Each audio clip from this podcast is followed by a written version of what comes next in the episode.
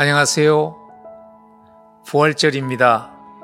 부활 새벽이 오면 항상 주님의 부활하심을 함께 기념하며 모여서 예배를 드렸는데 올해는 특별한 상황 때문에 우리가 온라인을 통해서 예배 드릴 수밖에 없어 마음이 아쉽지만 이 아침에도 주께서 동일한 은혜로 부활의 소망으로 채워주시는 그러한 복된 아침 되시기를 간절히 소원합니다. 우리 함께 기도하겠습니다. 주님, 주님 부활하셔서 주님 부활하시고 부활의 첫 열매 되어 주셔서 우리에게 영원한 삶의 소망 가지고 살아갈 수 있게 하심을 감사를 드립니다. 오늘 새벽 주님의 부활하심을 함께 기뻐하며 예배의 자리로 나갑니다. 주께서 준비하신 풍성한 은혜로 오늘 예배하는 우리 모두의 삶 속에 충만하게 채워 주옵소서. 예수 그리스도 이름으로 간절히 기도드리옵나이다. 아멘. 찬송가 155장 1절과 3절을 함께 찬양하시겠습니다.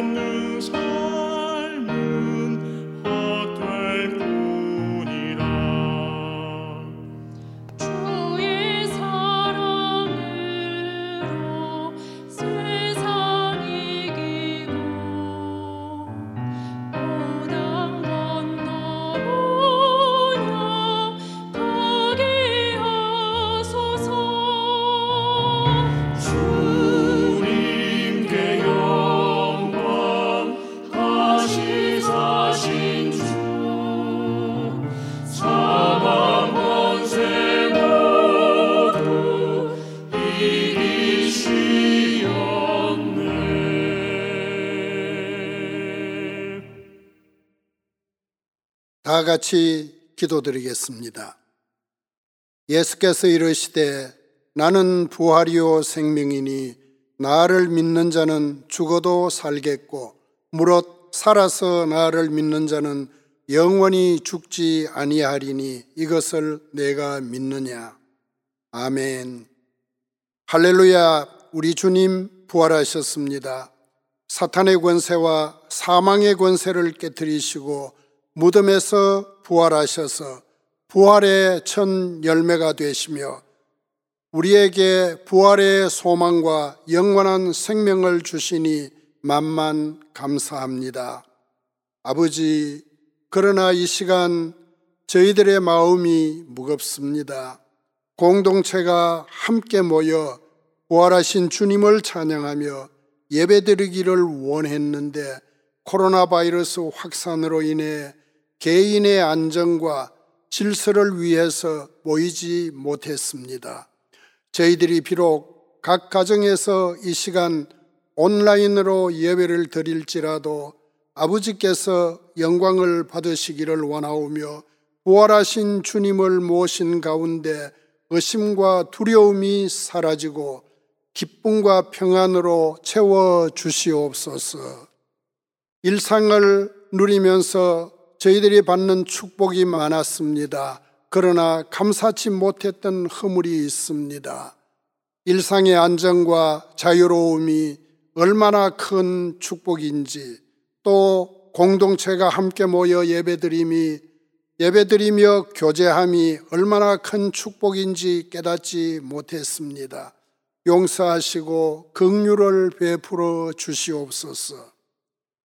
이 재난의 때를 대처하기 위해서 노력하는 각국의 지도자들 또 일선에서 헌신하며 섬기는 의료진들 하나님께서 지켜주시고 저들에게 지혜를 주셔서 이 혼란의 때가 속히 안정이 되도록 도와주시기를 간절히 기도합니다. 하나님 아버지, 지금 인간들이 과학과 지식의 한계를 봅니다.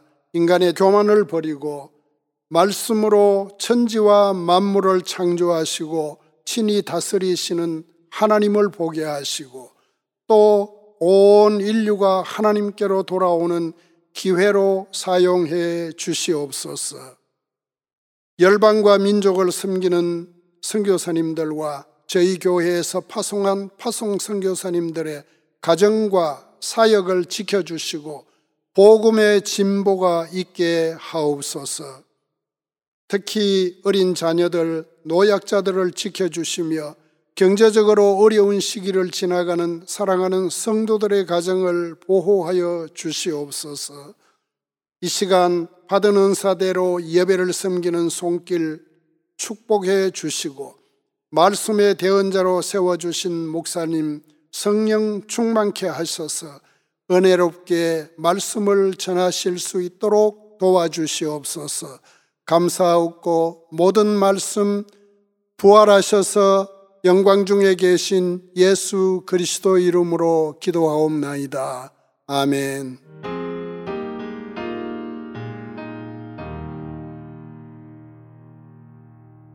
주님 부활하신 새벽에 우리 함께 나누실 하나님의 말씀은 마가복음 16장 1절부터 11절입니다. 우리 함께 한 목소리로 합독하면 좋겠습니다. 안식일이 지남에 막달라 마리아와 야고보의 어머니 마리아와 또 살로메가 가서 예수께 바르기 위하여 향품을 사다 두었다가 안식 후 첫날 매우 일찍이 해 돋을 때에 그 무덤으로 가며 서로 말하되 누가 우리를 위하여 무덤 문에서 돌을 굴려 주리오 하더니 눈을 들어본 적 벌써 돌이 굴려져 있는데 그 돌이 심히 크더라. 무덤에 들어가서 흰옷을 입은 한 청년이 우편에 앉은 것을 보고 놀라매 청년이 이르되 놀라지 말라. 너희가 십자가에 못 박히신 나사렛 예수를 찾는구나. 그가 살아나셨고 여기 계시지 아니하니라.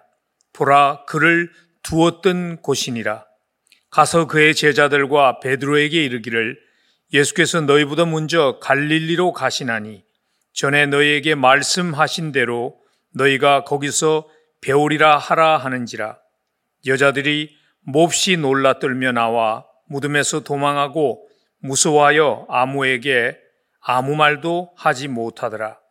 예수께서 안식 후 첫날 이른 아침에 살아나신 후 전에 일곱 귀신을 쫓아내어 주신 막달라 마리아에게 먼저 보이시니 마리아가 가서 예수와 함께하던 사람들이 슬퍼하고 울고 있는 중에 이 일을 알림해 그들은 예수께서 살아나셨다는 것과 마리아에게 보이셨다는 것을 듣고도 믿지 아니하니라. 하나님의 말씀입니다. 마가복음은 고난당하는 로마에 있었던 성도들을 마음에 두고 기록한 말씀입니다. 복음서 가운데 가장 먼저 기록된 마가복음은 네로 황제가 로마를 불지르고 그리스도인들에게 누명을 씌워서 핍박하자 로마의 성도들이 카타콤이라는 지하 묘지에 숨어서 신앙생활을 해야 할 때 기록된 말씀입니다. 그러므로 마가는 로마에 세워진 교회의 교인들을 특히 고난당하는 교인들을 격려하기 위한 목적으로 마가복음을 기록했습니다. 마가는 고난의 현장에서 말씀하시고 역사하시고 구원하시는 분이 바로 우리가 믿는 예수 그리스도이심을 자신의 서신을 읽는 성도들이 기억함을 통해서 고난을 이겨 나가도록 격려하는 목적으로 마가복음을 기록한 것입니다. 그래서 마가복음에는 예수님의 족보에 대한 기록도 없고 예수님의 탄생에 대한 기록도 없이 바로 예수님의 세례 받으심과 예수님의 제자들을 부르심으로 시작합니다. 마가복음 다른 어떤 복음서보다 현재형 시제를 많이 사용합니다. 왜냐하면 현재 삶의 현장에서 역사하고 계신 예수님이 되심을 강조하기 위함입니다. 그래서 부활의 사건을 전하면서도 마가복음은 다른 복음서와 좀 다릅니다. 마가복음 구태여 예수 그리스도가 부활하신 것이 역사적인 사실이라는 것을 증명하려고 노력하지 않습니다. 왜냐하면 저자인 마가의 관심사는 예수님이 부활하셨기 때문에 그분이 과거의 인물이 아니라 현재 상황 가운데서 역사하는 분이시기 때문에 우리의 인생이 어떻게 달라질 수 있는가 하는 것에 있었기 때문입니다. 우리 모두의 관심도 사실 그것 아닐까요? 예수 그리스도가 사망의 권세를 이기고 부활하셨다는 것이 우리가 알기를 원하는 그러한 질문의 답이 아닐까요? 오늘 그 답을 마가복음을 통해서 우리 함께 잠시 찾아보면 좋겠습니다. 그 마가복음이 주시는 첫 번째 답은 이것입니다. 예수 그리스도가 부활하셨기 때문에 앞을 가로막은 돌을 움직이는 하나님의 능력을 우리는 의지하고 살 수 있습니다. 다른 말로 하면 인생의 막다른 골목에서 길이 열릴 것을 기대하며 살 수 있다는 그런 말씀입니다. 오늘 무덤을 향해서 갔던 세 명의 여인의 마음을 누르고 있었던 질문이 있었죠. 그 질문은 뭔가 하면 누가 돌을 움직여 줄 것인가? 그래서 오늘 3절과 4절에 보면 서로 말하되 누가 우리를 위하여 무덤 문에서 돌을 굴려 주려 하더니 그렇게 기록하고 있습니다. 아마 이 질문은 고난의 순간을 지나가는 모든 사람의 질문이 아닐까요? 마가복음을 처음 받았던 로마의 지하 무덤 카타콤에 숨어 지냈던 초대교회 시대의 그리스도인들의 마음에도 아마 이 질문이 있었을 것입니다. 언제 지하 동굴에서 나올 수 있을 것인가? 2000년이 지난 오늘 살아가는 우리에게도 이 질문을 하면서 우리가 살아가지 않습니까? 누가 우리를 위해서 가로막은 돌을 굴려 주리요? 여러분의 삶을 가로막고 있는 돌은 무엇인지요? 코로나 바이러스에 대한 두려움은 아닌지요? 해결책이 없어 보이는 인간 관계는 아닌지요? 도무지 어떻게 해볼 수 없는 그러한 직장의 문제는 아닌지요? 소망이 없어 보이는 현실의 암담한 상황은 아니신지요? 복음을 나누고 싶지만 꼭 다친 가족의 마음은 아닌지요? 이러한 우리의 질문의 답을 부활하신 주님은 말로 하시기보다는 행동으로 보여주시고 계십니다. 오늘 사절에 보니까 돌이 벌써 굴려졌다고 말씀하십니다. 무덤을 막고 있던 돌을 움직이심으로 예수님께서 답하신 것이죠. 아무도 움직일 수 없이 보였던 무덤을 막고 있던 그 돌문을 움직이심으로 누가 인생의 돌을 움직여 줄 것인가 하는 질문을 단번에 답해 주신 것입니다. 사실 오늘 무덤을 막은 돌을 움직이신 것은 부활하신 주님 때문은 아닙니다. 여인들 때문이었죠. 부활하신 주님은 시간과 공간의 제한을 받지 않으시기에 돌문이 열리는 것이 필요치 않았습니다. 그러나 그 돌문을 여신 것은 우리의 인생을 가로막는 그 문들을, 그 돌들을 움직이시는 하나님이 되심을 보여주기 위한 것입니다. 우리 잊지 않았으면 좋겠습니다. 하나님이 움직일 수 없는 돌은 없습니다. 하나님은 오늘도 우리 앞을 가로막는 돌을 움직이십니다. 저는 지금 여러분들에게 한순간에 모든 인생의 문제를 사라지게 하신다고 말씀을 드리는 것은 아닙니다. 경제가 하루아침에 회복될 것이라고 말씀을 드리는 것도 아닙니다. 그러나 함께 하시며 감당하게 하시는 하나님이 되어 주실 것입니다. 안타깝게도 코로나 바이러스 때문에 평소에 자주 만날 수 있었던 여러분들, 열린문의 가족들을 만날 수가 없는 것이 너무 안타까운 것 같아요. 코로나 바이러스로 저도 집에서 머물며 있을 때 하루는 답답한 마음에 나가서 동네를 한 바퀴 돌다가 반가운 얼굴을 만났습니다. 열린문의 교인이었어요. 두 아들과 함께 자전거를 타며 화목한 시간을 보내는 한 교인을 만났습니다. 가까이 다가갈 수는 없었지만 손을 흔들고 그들에게 인사할 수 있어서 얼마나 즐거웠는지 모릅니다. 그 교인을 바라보면서 오래전 기억이 갑자기 저에게 서쳐갔습니다. 벌써 10여 년이 훨씬 지난 오래된 일이지요. 그 교인의 아버님이 갑자기 세상을 떠났을 때 어린 나이에 갑자기 집안에 가장이 되어야 했을 때 홀어머니와 어린 두 동생과 함께 갑자기 가정을 책임져야 했을 때 제가 그분에게 해줄 수 있는 격려는 하나님이 함께 하시며 아버지가 되어 주실 것입니다. 하나님이 이 어려움의 순간을 함께 하시며 길을 열어 주실 것입니다. 하는 격려였던 것이 기억이 났습니다. 신실하신 하나님은 그렇게 역사하셨습니다. 지금 그가 아버지가 되어서 두 아들과 지나가는 그 모습을 보며 신실하신 하나님, 오늘도 우리의 삶 속에서 돌을 제거해 주시는 막힌 길을 열어 주시는 그 하나님께 감사를 드렸습니다. 그러나 돌을 움직이는 부활하신 능력에 주님이 함께하는 삶을 경험하려면 포기하고 주저앉아 있지 말고 일어나야 합니다.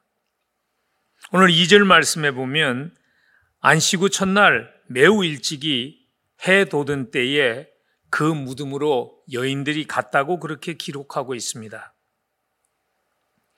해결책이 없어 보이는 그러한 상황이었죠. 그러나 그들은 주저앉아 있지 않았습니다. 하나님이 어떻게 역사하실지 그들은 알지 못했습니다.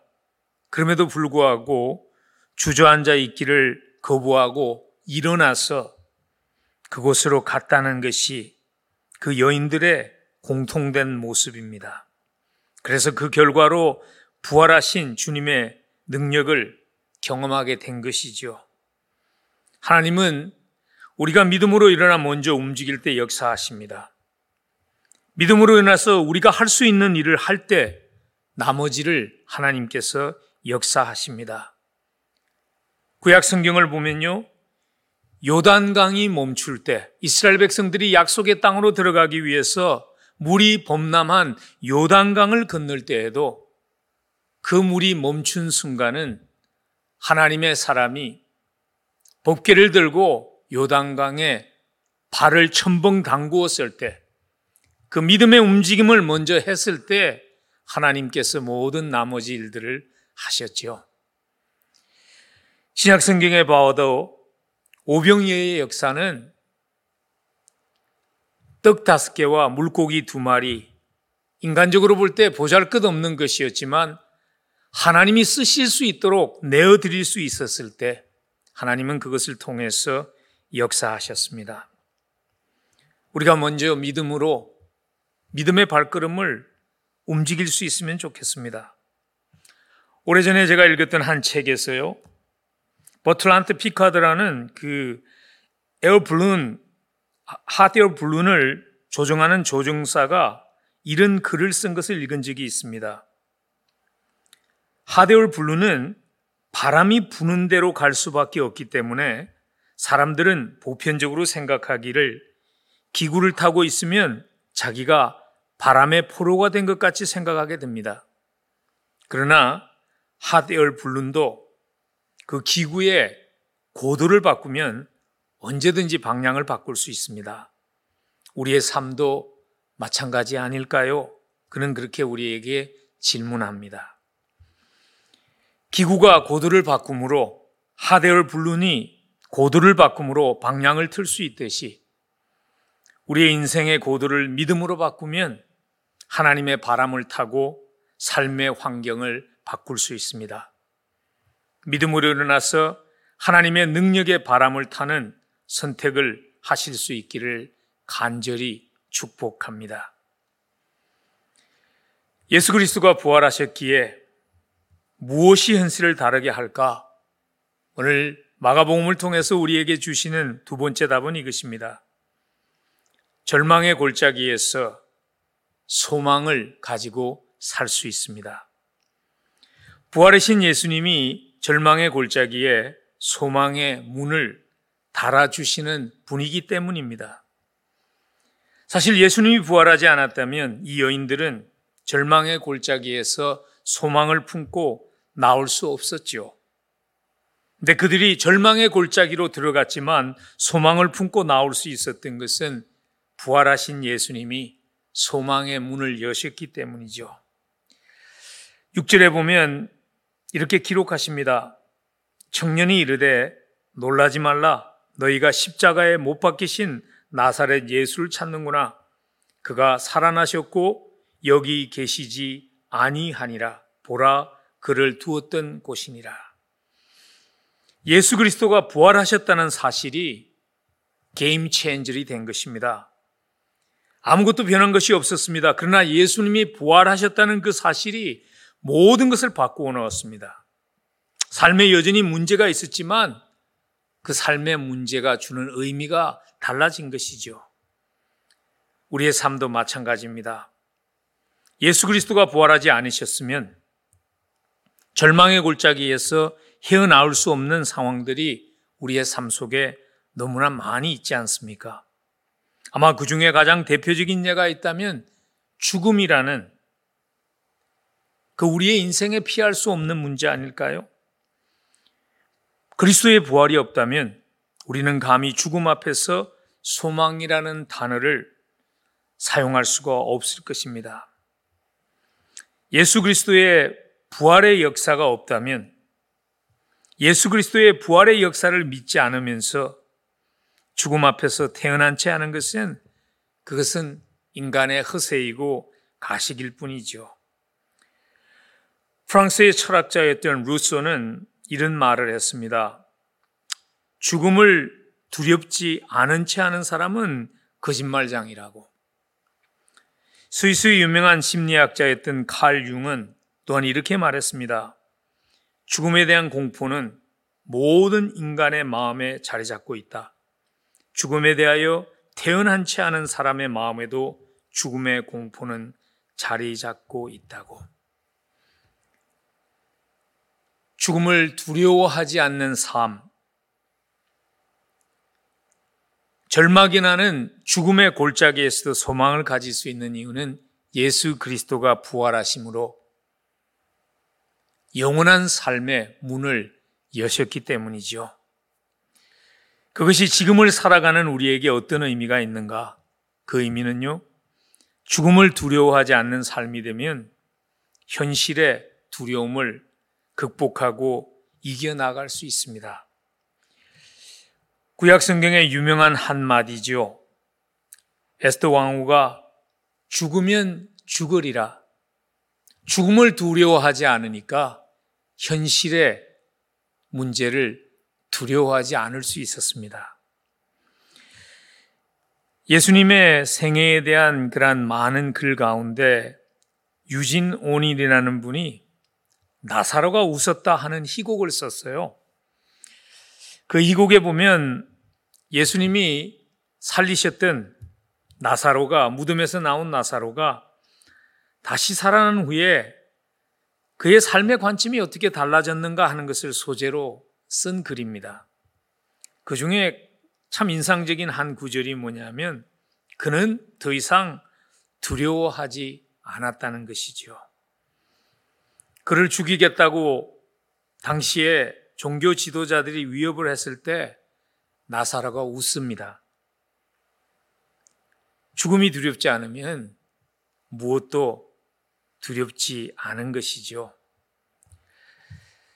절망의 골짜기에 소망의 문을 달아주시는 부활하신 주님이 되심을 신뢰하며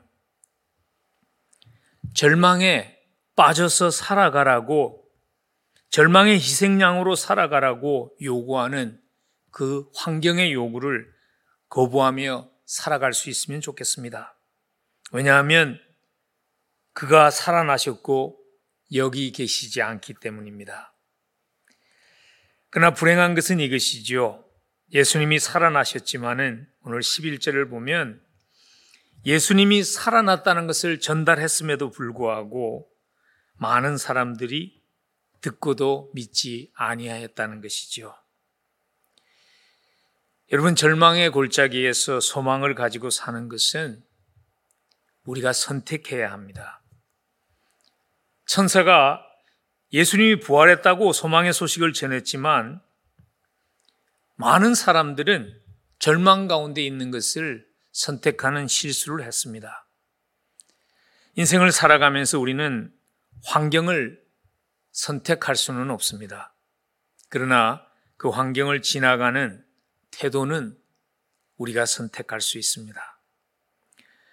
요즘 코로나 바이러스 때문에 제가 집에 있는 시간이 좀 많아져서 종종 저녁 시간에 나가서 동네를 걸어 다니며 운동을 합니다. 하루는 바람이 굉장히 많이 부는 날이었어요.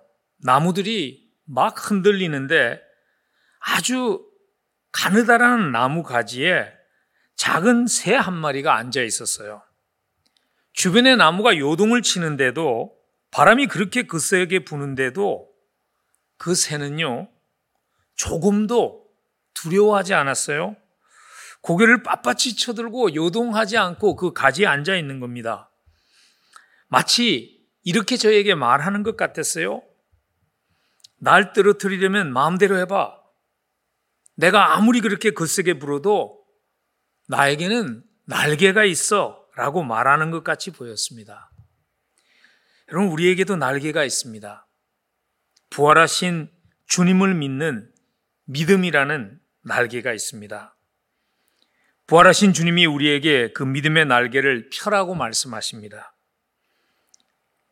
이사야서 40장 31절에서 오직 여호와를 악망하는 자는 새 힘을 얻으리니 독수리의 날개치며 올라감 같을 것이요 다른 박질하여도 곤빛이 아니하겠고 걸어가도 피곤치 아니하리로다.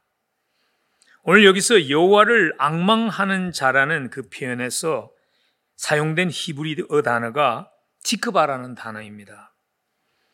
구약 성경이 소망이라는 그 단어를 쓸 때 자주 사용된 단어가 바로 이 티크바입니다. 티크바는 서로 꼬아서 한데 결합시킨다는 그러한 과바라는 단어에서 나온 단어입니다. 소망이 하는 역할이 바로 이런 것입니다.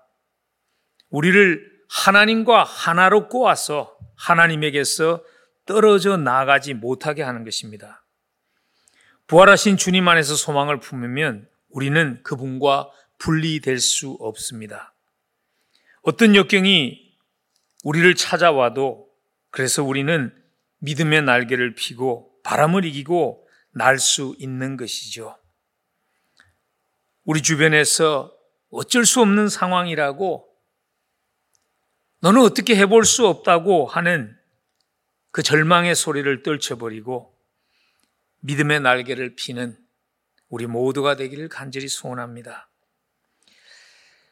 절망의 골짜기에 소망의 문을 달아주시는 주님이 우리의 부활하신 주님입니다. 그래서 그분을 신뢰하고 살려면요. 또 한 가지 우리에게 필요한 그러한 믿음의 모습은 이것입니다. 깨어진 꿈에 집착하지 말고 부활하신 주님이 진행 중인 꿈을 믿음으로 받아들이며 살아야 합니다. 오늘 6절 말씀 하반부에서 7절까지의 말씀을 보면 그가 살아나셨고 여기 계시지 아니하니라. 가서 그의 제자들과 베드로에게 이르기를 예수께서 너희보다 먼저 갈릴리로 가시나니 전에 너희에게 말씀하신 대로 너희가 거기서 배우리라 하는지라 그렇게 기록하고 있습니다. 제자들은요, 예수님이 십자가에서 죽으시자 꿈이 깨어졌고 더 이상 소망이 없다고 단념을 했지만은 부활하신 예수님은 천사의 음성을 통해서 아직 끝나지 않았다고 더 위대한 꿈을 지금 진행하고 계신다고 그 꿈에 동참하라고 제자들을 초대하고 계십니다. 부활하신 주님과 함께 동행하는 삶에도 때로는 꿈이 깨어지는 아픔을 겪는 그러한 실패의 순간들이 찾아옵니다. 그러나 실패와 좌절의 순간을 하나님께서 우리의 삶에 허락하실 때에는 하나님이 우리를 향하여 더 크고 놀라운 계획을 가지고 계심을 믿음으로 받아들일 수 있으면 좋겠습니다. 믿음의 사람들, 믿음으로 살았던 그런 믿음의 선배들의 인생의 스토리들을 읽어보면요. 꿈이 깨어지는 순간을 지나가지 않은 사람이 없었던 것 같아요. 그런 한 분 잠시 소개하면 윌리엄 캐리라는 인도의 선교사를 갔던 현대 선교의 아버지의 스토리죠. 그가 인도에 가서 몇 년 동안 피땀 흘려서 인도말 사전을 만들었습니다. 문법책을 만들었습니다. 14개의 언어로 성경을 번역했습니다. 근데 하루아침에 그 모든 것들이 불이 나서 잿더미가 된 것이죠. 처음에는 다 타버리고 재만 남은 그 장소에 서서 인간인지라 낙심이 되었지만 윌리엄 캐리는 다시 시작하기로 결단을 하고 작업을 시작합니다. 이 소식이 전해지면서 윌리엄 키리의 프로젝트를 위한 기금이 조성되고 수많은 자원자들이 함께 헌신하기 시작합니다.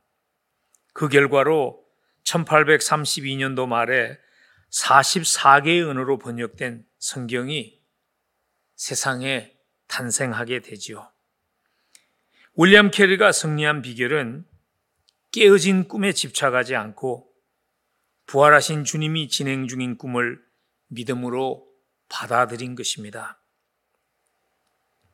꿈이 깨어질 때, 인생을 살다가 꿈이 깨어질 때, 하나님이 새로운 더 위대한 꿈을 진행하고 있다는 사실을 우리 믿음으로 받아들이며 살아갈 수 있으면 좋겠습니다. 부활하신 주님이 함께 하시기 때문에 우리에게는 소망을 가지고 살아갈 수 있는 이유가 있습니다. 부활하신 주님이 살아계시기 때문에 우리에게는 세상을 향해서 전달해야 되는 메시지가 있습니다. 그 메시지는 이것이죠. 절망 가운데 있는 세상에게 3일만 인내하십시오. 어두운 사망의 슬픔은 지나가고 부활의 아침을 맞이하는 그 순간이 꼭 찾아옵니다. 3일만 인내하십시오. 담대히 전할 수 있는 메신저가 되면 좋겠습니다. 소망의 메신저가 되십시다. 지금 이 세상은 소망의 메시지가 필요합니다. 부활하신 주님을 만난 우리가 소망의 메신저가 되지 않으면 이 세상은 절망의 소리에 귀를 기울이고 살아갈 수밖에 없는 상황을 지나갈 수 있습니다.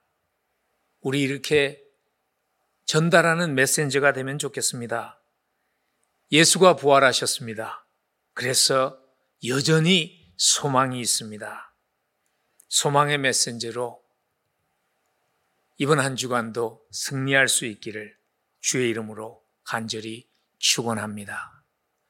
우리 함께 기도하시겠습니다. 하나님, 부족하고 연약하고 때로는 믿음으로 살기보다는 의심하기를 잘하는 우리들, 주께서 여전히 붙들어 주심을 감사합니다. 실패한 제자들을 쓰셔서 복음으로 세상을 바꾸신 하나님, 우리도 믿음의 사람으로 하나님의 손에 붙잡힌 인생 되도록 주님 우리를 사용해 주옵소서. 마음이 낙심하기 쉬운 때를 지나가고 있습니다. 환경에 맞추어진 우리의 눈을 부활하신 주께 맞추게 도와주시고 어두운 밤이 곧 지나가고 주와 함께 비상하는 우리의 믿음의 날개를 피고 다시 한번 비상하는 그 시간이 곧 올 것을 소망하며 이번 부활절도 주님 부활하셨습니다. 그래서 우리에게 여전히 소망이 있습니다. 전하는 소망의 메신저로 우리를 사용하여 주옵소서. 주님 우리와 함께 하심을 감사합니다. 연약한 우리를 써주심을 감사합니다. 지금은 부활의 첫 열매 되신 우리 주 예수 그리스도의 한량없는 은혜와 죄인을 자녀 삼아 주신 하나님 아버지의 무한하신 사랑하심과 세상 끝날까지 함께 하시며 동행하시며 역사하시는 성령님의 역사하심이 주님 부활하셨기에 소망의 메신저 되게 해 주옵소서. 기도하며 이 자리를 떠나는 사랑하는 성도들의 사무예와 그들의 가정과 그들의 생업 위에 그리고 하나님의 몸된 교회 위에 지금부터 영혼까지 함께 하시옵기를 간절히 축원하옵나이다. 아멘.